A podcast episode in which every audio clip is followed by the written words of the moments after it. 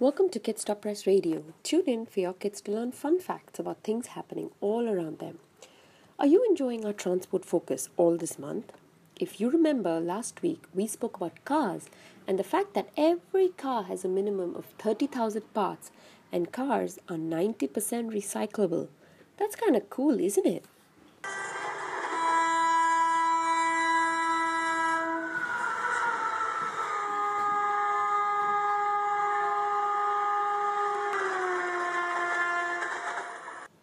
Today I thought we would do some reminiscing. Oh, that means thinking fondly about past events to a time when I used to have summer vacations in school.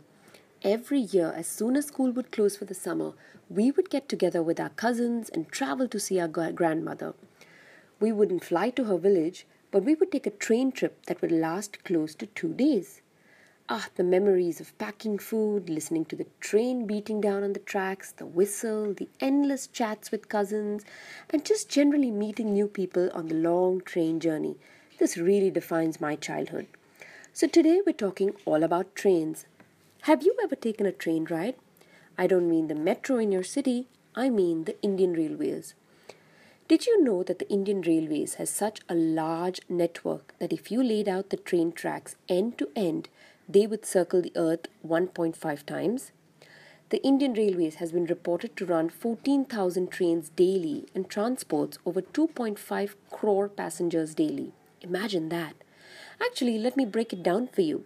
The number of people traveling in trains alone in India is more than the population of a few countries. Trains in India have a long, successful history. The first train to ever run in India was between Bombay and Thane on 16th April 1853. But even though trains ran successfully from 1853, toilets in Indian trains were only built in 1903.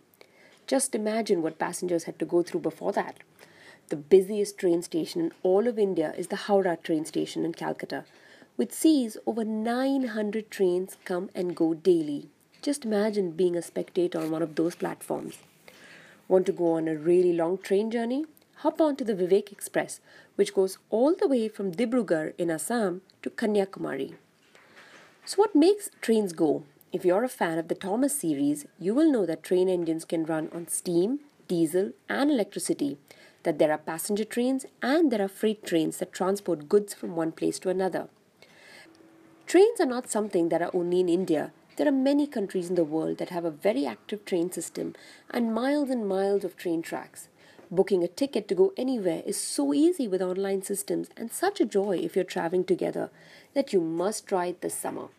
Write in and tell us if you do, and we would love to hear all about it.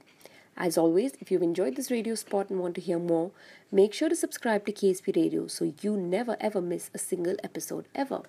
Stay tuned for another really interesting transport radio spot coming next week.